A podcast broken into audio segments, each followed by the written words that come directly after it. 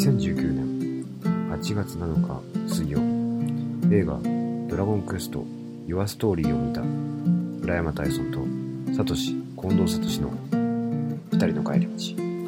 君と僕との帰り道。一人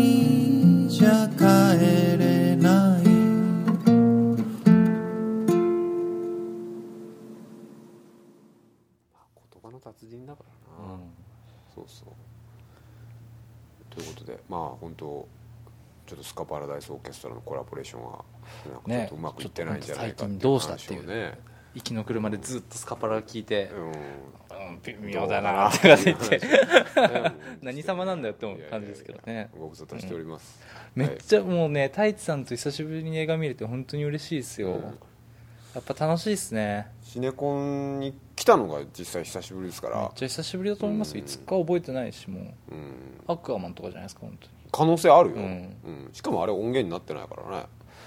あそうだっけ？そうだよ。あれなんかこれが調子悪くてダメだったんだよあそっかそっかそっか。文字起こしだったんだ。そうそうそうそう。だったりしたから、はいはいはい。いやーもう本当、うん。ね久しぶりにシネコンに来て、うん。本当あのサトシと映画が見れて楽しいなっていうね、はい、いろんなや僕も太一さんと映画が見れて本当に良かったですね。いろんな話ができて、はい。あ久しぶりだなっていう、うん。このこの感覚がな久しぶりに帰ってきたなみたいなうん。気持ちになりましたね、うん本当そうですね。いい映画見たかったな。でもあのえっ、と今日あの「ドラゴンクエスト」っていうですね。Your Story「Your Story」というのを、えっと今回見たんですけど、えっと結論から申し上げれば、えっと1300円払って見てよかったとは僕は思っています。あまあまあまあまあまあまあ、これをねテレビサイズで見るのはちょっと難しいと思いますね、俺これでも友達と見に行かないとうんうんうん。辛いと思いますよ。辛いと思いますね。一人で見に行って、はい。そのモヤモヤを家まで持って帰るなんて できないです絶対僕。いやすごいですね本当ね、うん。あのねえっ、と今日あのこの収録が始まる前に僕が決めたことがあって、はい。僕があの普段あまりこうえっ、と好きじゃないって言葉をバンバン使っていこうっていうのをちょっと決めたんですけど、はい。とりあえず一つ言っておきますけど、えっと総監督である山崎隆さん、はい。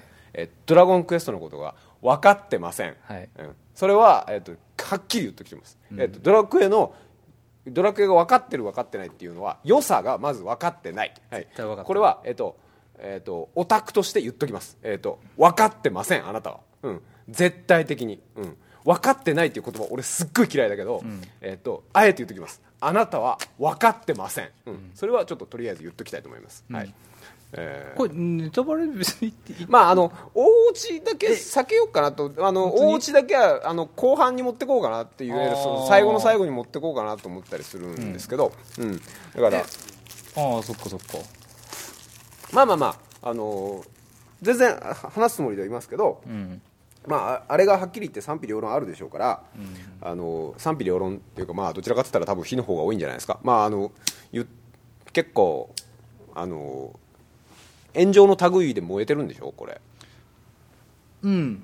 まあつまんなかったっていう人よりも怒ってるって人が多いみたいな聞きますね。ええでええうんまああのドラゴンクエストは、えーとまあ、今回ドラゴンクエストと銘打ってますけれども、えー、と下敷きとしているのはドラゴンクエスト5で、はい。えードラゴンクエストは現時点で11まで作られてるんですよね、はい。はい。で、えーまあ、その中でドラゴンクエスト5というのは、まあえー、と非常にドラゴンクエスト5ドラゴンクエストシリーズの中でも、まあ、名作と言われている、えー作品の一つで、まあ、名作というと大体一般的に挙げられるのは、えー、と3、4、5、えーそのあたりではないかというようなところになってくるんですけれど、えーとその中でも「ドラゴンクエスト5」というのは一番最初にスーパーファミコンに移植をさ、えーとスーパーファミコンから、えー、と発売をされたゲームで、えー90年代の後半にリリースされて、えー、と一応僕は、えー、と自分の中でプレイしたゲームの中で、えー、と複数回全クリしてるっていうのはおそらく、えー、とドラゴンクエストだけじゃないかドラゴンクエスト5だけなんじゃないかなと。これも53回ぐらいやってますね。いうところで、まあうん結構思い入れの強いタイトルだというのは、えー、とひとまず、えー先に伝えておきたいかなと思います、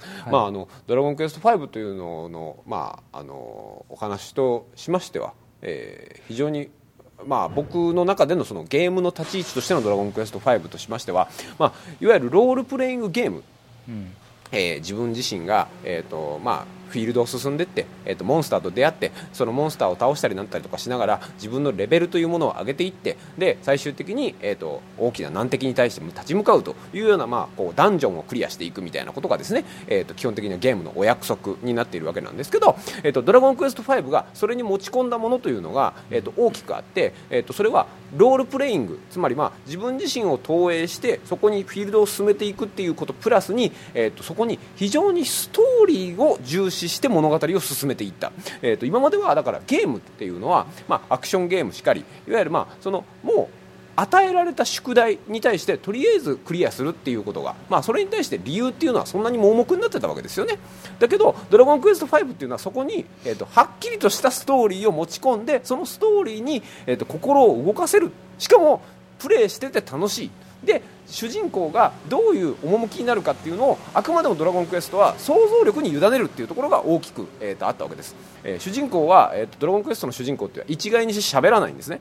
はいといいえしか喋らないんですけどそれは、えー、とそこが主人公に対してつまり自分がどういったことを言ってるかっていうのを言葉を置き換えることによって主人公を委ねられるということでそこがファイナルファンタジーと大きな違いということになってくるわけなんですけど、まあ、このストーリーが大きく、えー、とこのドラゴンクエスト5が名作として称えられることによってロールプレイングゲームというものはいかにストーリーが大事か、えーいかにストーリーで、えー相手に感情移入をさせるかというところにシフトしていったというようなことでもあるので、まあ、ロールプレイングゲームの転換期ともなるような、えー、と名作タイトルだということには、まあ、一つ、えー申し送りしておきたいということには思います。はい。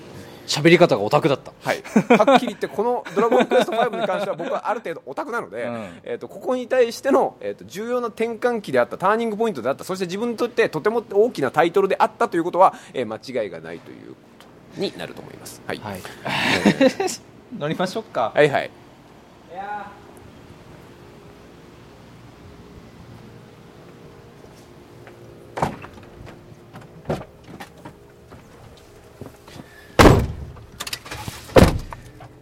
と今日はなんでしょ言いたいことが山のようですよね。お互い、ういやいやまあそうじゃないですか、うん、はいはい。まあやむなしでしょう。よかったところあります？よかったところ。まあ、良かったところで言うと、あのーえっ、とまあ、2019年という時代に、えっ、と、僕が正しく評価をできているとは思っていませんが、えっ、と、CG の部分で、そのモンスターのゲマっていうのが、えっ、と、ボスで出てくるんですけど、その、ボスの、えっ、と、造形であるとか、ううんん、ボス感、うん、うん、まあある程度こうなんかちょっとあのー海外のゾンビ的なモチーフがあるのかなというようなところもありましたけれど、それをイメージを崩さずに作れてるっていうところは僕は、えー、と割と評価したいポイントではあるかなと。まああのえー、とルドマンさんっていうあの、はい。えー、と剣道小林さんが声当ててた、えー、とフローラのお父さんっていうのがいるんですけど剣道小林？が当ててましたよ。あ剣道小林ごめん三丁だったか。えっ、とねルドマンさんは誰だったっけ？えっ、とチームナックスのああれじゃ安田健さん。安安健じゃなかったかな？まあでも声優さんすごかったからね。あのねそう声優は悪く主に俳優でしたけど、まあもうもう一人も知らない人いないみたいな状況でしたよ、ううん。だってねえっ、となんかもう本当えっ、と主人公が佐藤健、気づかなかったけど、うん、ビアンカが有村架純、最高じゃないですか、うん、フローラが春はいはいはいそうでしたね。だったりするから、うん、うん。もうもう、えー、とパパスが山田孝之とかっていうような感じだったりしたので、うん。もう高之はすぐ分かったね。本当もう誰も彼も分かっちゃうみたいな、ん。ような状況だったりとかするので、まあ、その部分では、えー、ととてもお金がかかっている。お金がかかってお金がかかっている、うれは言えると思いますね、はい。僕良かったところは、はいはい。やっぱり5って5ってもともとやっぱり映画的だなって思ってて僕も5一番好きなんですけど、はいはいはい。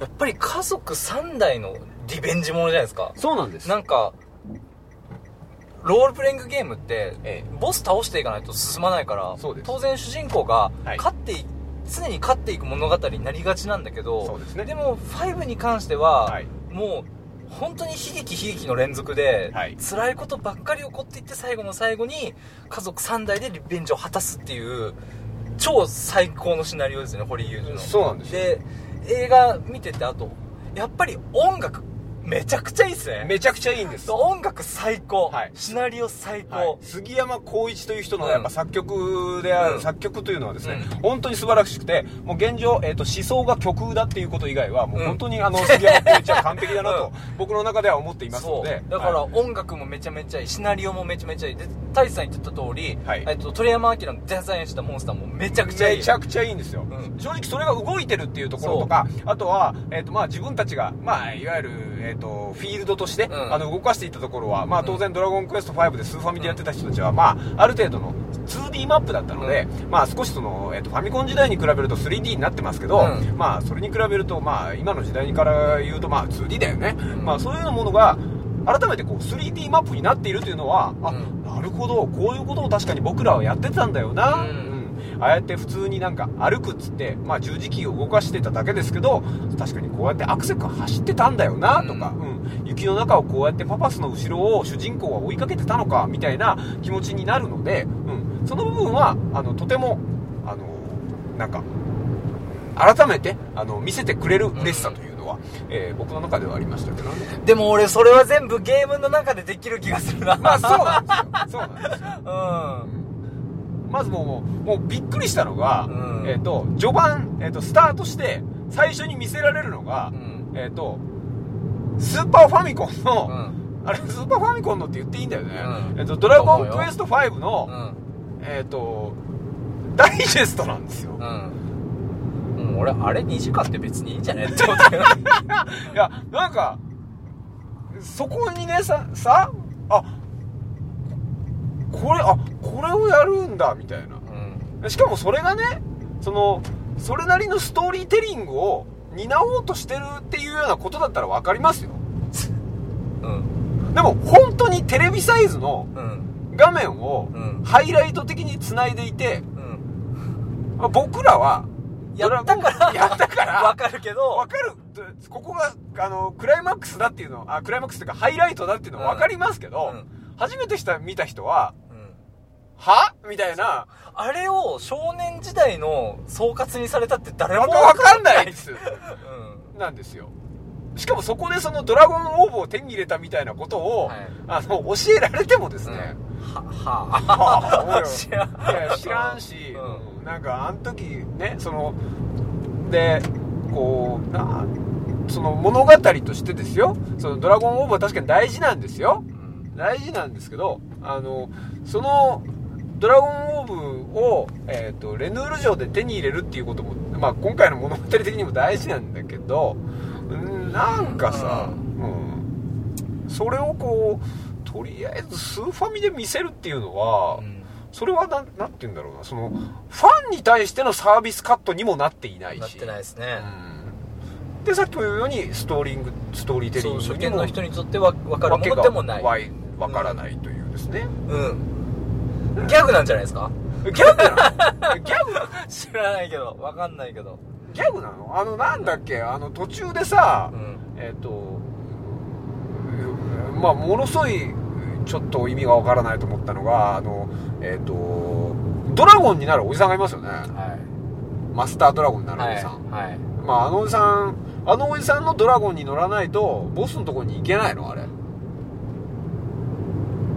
そうそうですよ。あれ乗らないといけないんですよ。後から来てたのは何だったんだっていうちょっと意味がわからないところもあるんですけど。すでに味方につけたやつが後から大団円でやってくるんですけど、うん。じゃあそれは先そっち行けよ。そうそうそうそっち行けよとか、うん。あと8年間石になってたんだからその時手伝ってくれよとか、うん。まあ、いろんなことを思ったんですけど、まあ、ちょっとそれもわからないですけどなぜ石になったやつはもう三女と,、えー、と息子で2人で探さないといけないのかもわからないし、うん。俺5のはい。一番大事なところって、はい。やっぱりずっと主人公まあ主主人公なんだけどその、はい。今回でいうリュカはいはい。がはいまさか主人公が石化して使えなくなるみたいな。そうなんですよ。そこからはい。全く思い入れのない子供を操作して、はい。サンチョと二人で冒険をしてそうですそうです。結構割と時間かかるじゃないですか。あでもあすえっ、とあれですよ。えっ、と主人公が石になったやつは、うん。えっ、とあれですよ。えっ、とひたすらあのロールを進めていくだけですよ。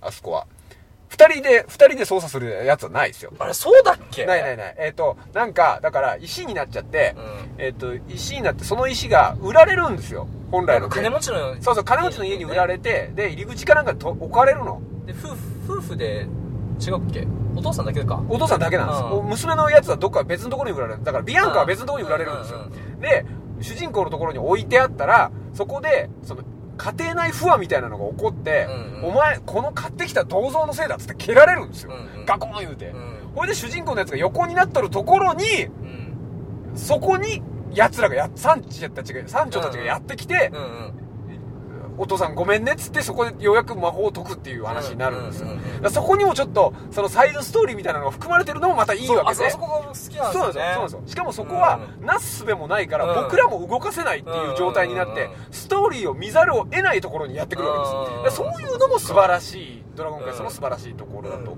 僕は思っているんですよね。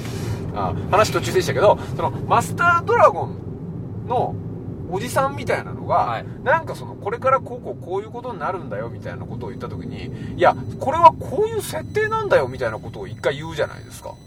メタ視点のそうそうそうやそう。つですね。はい。ごめん。あれ面白いと思ってんの？ああそこあそこ明らかに滑ってましたよね。あれ滑ってますね、うん。あれ何を考えてるんですか？まあそこまでのギャグ演出がそのなんかこうあの基本的にトムとジェリー的なもう笑いの取り方しかひたすらしてないのに、うん。なんか突然その佐藤二郎的ネタをぶち込んでくるのは 何なんですか？福田雄一的ね？そう、あそう。そう。佐藤二郎が出ちゃう来てるあすいませんね。うんああ、そう、なんかこう、こうさ、そういうなんかこう、や、言っちゃいますから面白いでしょ、その、あの、うん。えっ、と、銀玉的思想というかさはいはいはいそういうのをやるのは何なの、うんもう意味がわかんないと思って、そういう世界観をぶっ壊すのを突然入れてくるのやめなさいやっていうのをちょっと思いました。はい。まあ、でもな。あのね俺僕「トイ・ストーリー4」見てきたばっかりだから、はいはいそうですね、僕は見てませんが。すごかすごい良かったんですよで、はいそれ見てからねなんかこれ見るとあのねキャラクターの演技力がなさすぎる本当にああ、なるほど。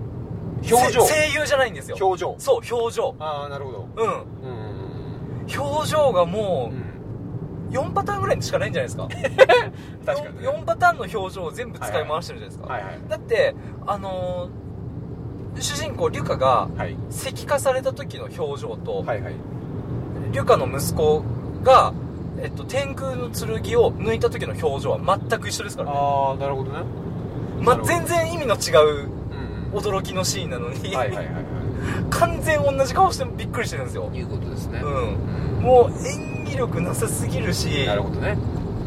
でうーんとなんだろうな。話前に進めれば OK って思ってるんじゃないですか。あのいやもう余韻も何もないじゃないですか。とにかく前に前に進めてまあね。あのーこっちが感情揺さぶら揺さぶられたいとことか、うん。なんか2秒で終わらされたりとかさ。いうようなこともあるし、うん。でそかといって編集がうまいその編集がパンパンいくわけじゃないの。ななんでそこはダラダラするんだ？みそうたいそうそうなの。な気持ちもすげえあるし、うん。ななんだこうもうさ最初さなんかだから、えっとお父さん亡くなってさようやく脱出してさ、どうにかしなきゃいけないんだみたいな。で、うあのねパパス、うんパパスがさなんか地下地下みたいなところにさ紐引いたらさパパスの部屋があるんだって、うん。なんで子供の頃住んでたのに知らねえのかなみたいな気持ちになるんですけど。紐は目の前にあっあたよったよね。あれ引っ張ったことねえのかよって、まあ、思うんですけど。まあそれ引っ張ったらさでも日記みたいなのがあってさでお母さん実は言うとまだ生きてる可能性があるぜみたいなことが書いてあって。んでじゃあそれで探しに行くんだっつって。山頂に山頂から言われるわけですよ。行きんさいっつってで行きんさいって言われるんだけど、ん。いや僕は怖がりだからっつって。お前それ ね、いやいや怖いよ怖いよっつって、まあ、基本的にあの主人公がクズだっていうのも僕若干問題あると思います、うん、いやマジで本当ね。あれをねオタク的思想だと思ってるんだったら山崎さん結構大いな間違いです、うん、あの全くこの主人公、えっと優柔不断すぎて自分で決断が全然できてないので、うん、それをオタクだと思われるんだったらちょっとあなた偏見があるよというふうに思いますね。であのそれでさもうそのうじうじしてるやつの自己解決が自分なの。いやそこが本当に意味わかんなくて5秒後にはさ、パーパパーパーって言って出てっちゃうんだけどさ、それでも行くっきゃねえみたいなこと言ってたじゃん。いや、そりゃねえだろっていう話で、そこに対してのカタルシスがなんかないといけないでしょ？それは。そのだって一歩前からだってそもそもヘンリーと一緒にうん。あの城に入らなかったのは主人公の決断じゃないですかああ、そうだね。そうだね。うん。そうだおね。母さんのことを言ってたあの発言気になる自分が何とかしないといけないって思ってはい。道を外れたわけでしょ？そうだね。二人は。そうだね。あそこでライ,、ンハルトに残ることもできたわけですから。うん。はい。だけど日記を読んで、はい。い、や無理っすわってまだ何の壁にもぶち当たってないじゃないですか。まあね。で、うん。一晩寝て、うん。よっしゃ行くぞってなったわけでしょ、そう意味わか意味わかんねえよって話になるわけですよ、うん。だけどまあもうそういうところとかもねもうでそのとかっていうのでそこは時間をかけて丁寧にやるとこなんじゃないですかみたいなことは思うんだけどそこはもうパンパンいっちゃうわけですよ。それなのにそのち幼少期にビアンカと出会っててですね、まあ出会ってるっつってもあの映画上ではもうスーファミの上でしか出会ってないんですけど、うん。それと改めて酒場で出会うっていうシーンがあるんですけど、うん。もうそのシーンとかで出会った時とかは、うん。もうダラダラ長いね、うん。ほんでそれでなんかさあのまだビアンカっていう顔が隠れてる状態の時に、うん昨日からいる子だみたいな。なんだその、うん。まわわかりやすくなんだそのセリフみたいな。あのちょっともう説明にも程があるわみたいな、うん。なんかセリフを酒場の連中が言うし、うん。もうあと俺もうびっくりしたんですけどあの、えっとブオーンっていうそこには敵がいるんですね、はいはい。でそのブオーンってすっげえでっかい敵がいてその敵を、えっと倒さないといけないっていうのでいろんな人たちが挑戦してて、はい。えっと今のところ帰ってきた人はいないんだみたいな説明を、はいはい。その町の住人が主人公にしてくれるわけですよ、主人公にしてくれた後主人公その後わーって言うんですよ。主人公が単純にわーってだけ言うの僕初めて聞きましたよ。本当に。何の感想もねえの。え簡単詞だけでセリフを書いたって君たちすごいよ本当に。俺ねあのねこれまがいなりにもコントの台本とか書いたりしますけどうん。台本台本書く時に一番大事なのは意味がないセリフを減らすことなんですよ、うんうんうん。意味がないこセリフを減らすことによってそのボケしボケるための伏線と回収はやりますけど、それ以外のものは基本的に自分として腑に落ちるセリフを書かないとうん。物語にならないんです、うん。そういうのでストーリーってできてるんですよ山崎さん。ご存知ですかね？でそれをわーっていうセリフでまとなぜそれが必要だったのかってあなたが説明できるのかっていうところを僕はちょっと問いたいですよ正直。何を考えてるんだっていう話ですよ本当にだもう本当ねすごいなと思いましたよね。でもうそうまあその後も もうなんかさなんだろうな。アニメなのでアニアニメってなんか誰かが言ってたと思うんですよ。あのえっと細田守とかかもしれないですけど。はいはいアニメ映画って基本的にはい。映り込むものがあったりとか、はい。アドリブがあったりすることはまずありえないから全て作り込まれたものである、はい。ちょっと喋り足りないから回りますね。はい。たタバコ吸いましょう。タバコあここで、はいうんはいはいなるほどね。っていうそうそうなんですよ。で僕それすごい納得して、はいはいはいはいあのーえそれがまあアニメの良さでもええあるし、ええ。宮崎駿も言ってたような気がします。じゃあそっちかもしれないですけど、えー僕、うん。ええっとだから、えっとアニメっていうものは書き込むものだったりとかするからうん。結局、電柱1本が描かれてるか2本描かれてるかっていうことに対しても意味があるっていうことで、うん。自分たちの妥協点を探していく作業じゃないんですよね、うん。ひたすらに100%の絵っていうものを描いていくわけだからそこに意味があるということになってるわけですね、そこに「和」を入れるってことは絶対に意味がないと意味がないといけないんですよ正直